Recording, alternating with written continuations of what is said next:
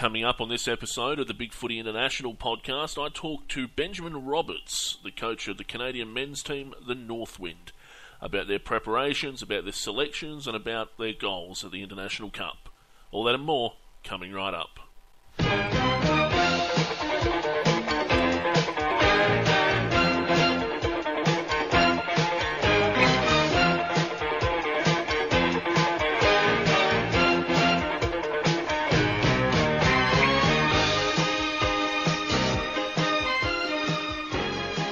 And gentlemen, welcome to another episode of the Big Footy International podcast. Joining me this morning, I talked to the coach of the Canadian Northwind, Mr. Ben Roberts. Good morning, Ben. How you going, Jason? Uh, ben, um, we talked to uh, Bruce Parker earlier in the year about the state of Canadian football and how it's going, and we got a bit of background information from him about how he got involved. How did you get involved in uh, football in Canada? I was actually uh, I found out about it um, in Australia. I was actually uh, a friend of mine. I played football with footy up in Queensland. He I saw some photos of him on Facebook playing footy, and it, it didn't look like it was in Australia. And I hit him up on Facebook, and he was playing footy in Toronto. And always had the uh, always wanted to go travel and do something constructive while I was traveling, and then put two and two together and came over here and helped out footy and got the work and experience at the same time. And what's your background with uh, with football before you went over there? Yeah, so I, grew up in uh, Hobart, Tasmania. Um, played down at Lauderdale Footy Club in the state league. Played there all juniors. Uh, played some country footy and also uh, a couple of years up in Queensland. And then went back home to Tassie for a year. And then actually did my knee and I actually got into coaching um, a junior team at the club. Re- really enjoyed it and then I got the itch and then uh, got to combine both and come over here. Okay. And how did you uh, get to be coaching the Northwind? started off coaching a local team in Ontario um, in 2010, and a team that never really had much uh, Australian to help in the area, about an hour west of Toronto. And I really helped their Canadians and built the Canadians, built the team up pretty much from the bottom, and then did, I suppose I must have did a pretty good job with the Canadians there, and then got offered assistant coach for Northwind in 2011 for the IC. Couldn't make it to Australia with work, and then 2012 I was offered the head coaching job. Okay, so you're you be coming down this year though for the International Cup, obviously. Oh, hands down, yeah. It's been uh, been working hard with them for the last three years in lead up to this for sure. Okay, so how many uh, players are you bringing down? Sorry, how many players are you bringing down for the International Cup? Uh, we've got 28 playing and two emergencies. Okay, and uh, how many of those are Canadians, like actually based All in. Canada? are based in Canada. Um, we've got a couple of guys based in Australia, but they're all Canadian. I've set them up with teams there in preparation Okay, um, in the last year or so. It should be, I've got a couple, I've got a handful of guys in Australia and probably 25, 24 guys here in Canada. okay. And what are your uh, thoughts on the? I mean, we, I talked to Matt Bishop, the coach of the US Revolution, last week about this. Uh, just about the number of Australian-based players that are playing in uh, in competition, like in, in this particular competition this year, and like some clubs are bringing like ten or eleven Australian-based players to their teams. Uh, teams like Ireland, for instance, have nearly a dozen players based in Australia at the moment. What what what are you, what are your thoughts on that? Yeah, it's definitely a tough one. Um, you know, it's obviously going to be hard to play a team like that the majority of guys have exposure, not only playing in Australia, but training with 60 guys, you know, three, four times a week. You know, I think that going forward, I think it does need to be monitored to a degree based on what level they are playing uh, to make it more fair. But, you know, if they go back, I suppose if they go back and help out in Ireland or help wherever they're from actually go back and impact the league, then I think it could be a good thing. Uh, Would would you say it's something like uh, not really within the spirit of the competition, but within the limits of the competition, perhaps? Yeah, it'd be definitely better if it was a, as a cap, I guess. Like, I know footy in most places overseas, you can only have a certain amount of Canadians compared to Australians on the field, and it could be a similar situation like that mm. if you have guys playing in Australia, you have a limit.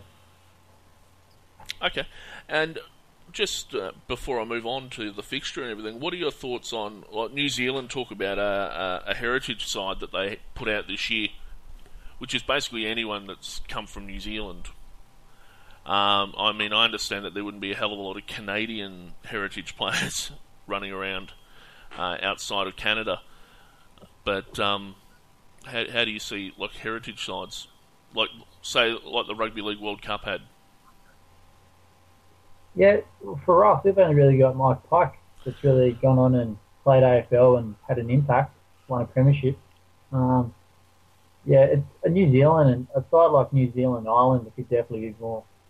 Uh, and US probably in a few more years' time it's relevant to, but everyone else probably not. No. Mm. So it's not likely we're going to see a change to that anytime soon if three or four sides are the only ones benefiting from it. Yep. Last year, the 49th Parallel Cup, you play every every off year when there's not an international cup. You play the United States. Um, I'm told. And uh, how did you go last time? Yeah, we didn't go as well as we'd like to. Um, the year before, we did pretty well. It was a pretty close game, but to the credit of the US, they worked pretty hard and they really they blew us out of the water early and we are able to get back in the game in the second half and outscore them. But to the US's credit, they really worked hard, and you know we've got a lot of work to do to play them. We've got them in our group in Australia, so we're looking forward to getting another crack at them. I, th- I thought that was an odd thing, and uh, just getting onto the fixture now. But I thought it was odd that they would fixture you guys to play a team that you play annually almost.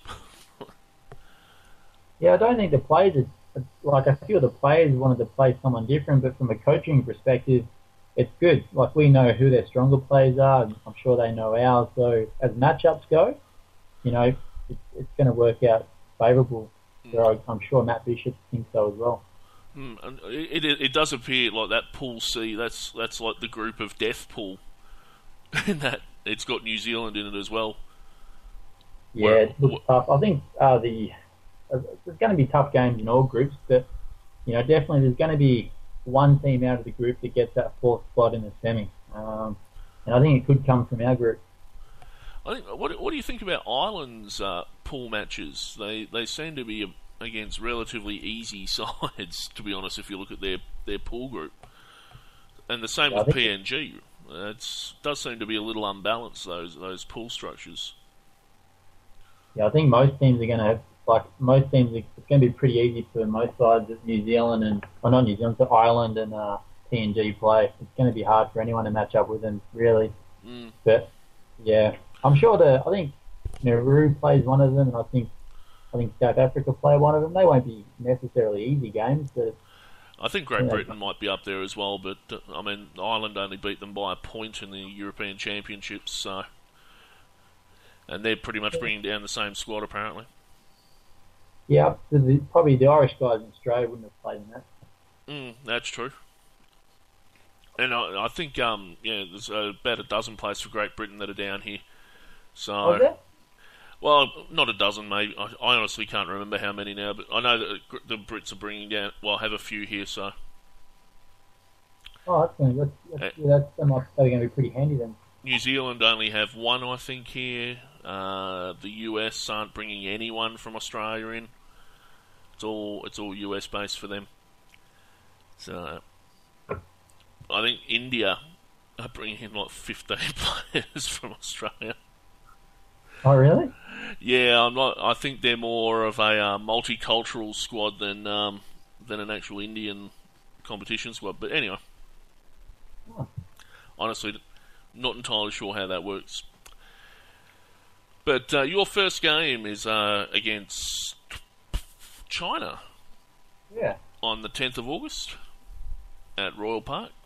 Have you played? Have you played China before? No, I don't think we've played China. Um, not that I know of. Anyway, I think they don't know how long they've been playing for, but you know anything can happen at the IC, so we've got to be prepared. They played. They placed 15th out of 16 teams at the 2008 Cup, and 17th out of 18 teams at the 2011 Cup. So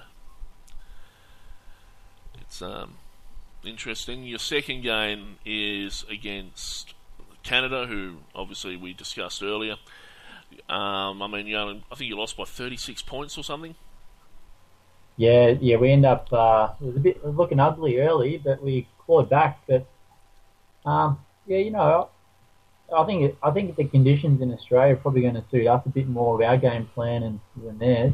Um, so that's going to be you know it's going to be a big game early on for both teams. Mm. So I think the US have a pretty tough draw too. I think the US got to play New Zealand too. Yeah, they do. Their their third game is against New Zealand, whereas your third game is not against New Zealand. it's um, No, we we got Sweden. Sweden, who are, are one of the lesser known sides in the competition. From a from a uh, from a win loss perspective, they are twelfth and eleventh at the last two cups. So interesting. You guys, uh, as in Canada, forty one percent win loss ratio at the International Cup. I'm sure you're fascinated by that. Yeah, definitely. How how how many support staff do you have coming down with you, Ben? Uh, we've got uh, I've got two assistant coaches. Cody Real, he's uh, midfield coach. He's played a lot of footy in Melbourne. Played TAC Cup, coach TAC Cup, and he's played VFL. And I've got uh, Adam Kelly, who's our defense, who's our defensive coach. And we've got uh, he's, in, he's based in Vancouver, and he's played footy in Western Australia and also in Melbourne. And then we've got uh, two team managers, our sports trainer, and a few other stewardesses and trainers. Okay. So it's good, good, good, a good stuff. Got a couple of uh, friends and stuff helping out. A couple of AFL contacts in Australia. They're going to some appearances and make some help for us. So should be uh, should be a good experience for the guys. I was going to say, um, do you have any contact with AFL clubs when you come here? Yeah, um, I'm pretty good mates with Mitch Robertson who plays at Carlton. He'll come out and have a chat to the boys, and I think it looks like we might go check out St Kilda. Um, talked with Paul Hudson, going to check out their facility, Yep. and uh, Sydney. Sydney are actually our host. They are actually our host club that's being in Sydney. So hopefully we get a couple of their players come down and say good day as well. Be be handy. This this all takes place during the finals for the AFL, so um, I'm not sure how cooperative the Swans will be. this, no, I think this time just, around. just just before finals. Oh, it would be too. Of Yeah, course. the fight. I think the last week we're there might be the round, last round before final. Mm. I keep thinking it's September. Anyway, uh, where am I? What's the what's the hardest thing about coaching uh, Canadians as opposed to Australians when it comes to football? oh, definitely background and knowledge. Um, you know, positioning's a big one. Like understanding you got to move to create space, uh, you know the handballing. Like a lot of them don't understand. You got to go backwards under pressure, and just I think it's the whole space mentality. A lot of them, a lot of the North American athletes will play head-on contact. That's uh, there's offside. With footy, there's no offside. There's no sport in North America. There's, there's no offside really. So that's, that's probably the toughest part. What are your what are your goals at this international cup? Yeah, we want to definitely get Canada. We believe we can get Canada's best ever finish. Um, their best finish ever is sixth. Yep. Um, so we definitely that's the goal. We want to do the best we can as a country and do everyone here proud. And uh, we've got a committed 30 bunch of guys. So we're really going to give it a, the biggest shake we can. And I, I hate to say this, but I've currently got you guys ranked about fifth on uh, where I think you're going to come this year. But um, I mean, it's anyone's guess after third, really, in my opinion, Yeah. at least. I mean, the big Yeah, three are the big three, and then after that, you know, it could fall to anyone of the US, Britain, Canada. All of you's on your day, you really. So Yeah, you're spot on. You're spot on there, Jason. You're right. There's, there's three very strong teams in competition, and it's anywhere from fourth to sixth, seventh. It's going to be pretty tight. I think the US managed a third a couple of years ago, didn't they? Which, Yeah, might have. uh, I mean, 2008. from memory, I think I think they they came in third in 2005. South Africa came third in 2008. Um, so I mean, anything's theoretically possible. Ireland came in fourth in both those years.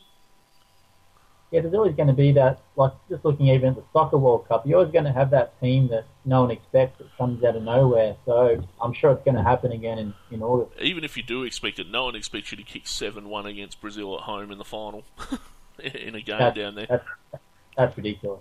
So, what was going on there? I know, that is ridiculous. Spoilers, people. Spoilers if you didn't know uh-huh. that. Anyway.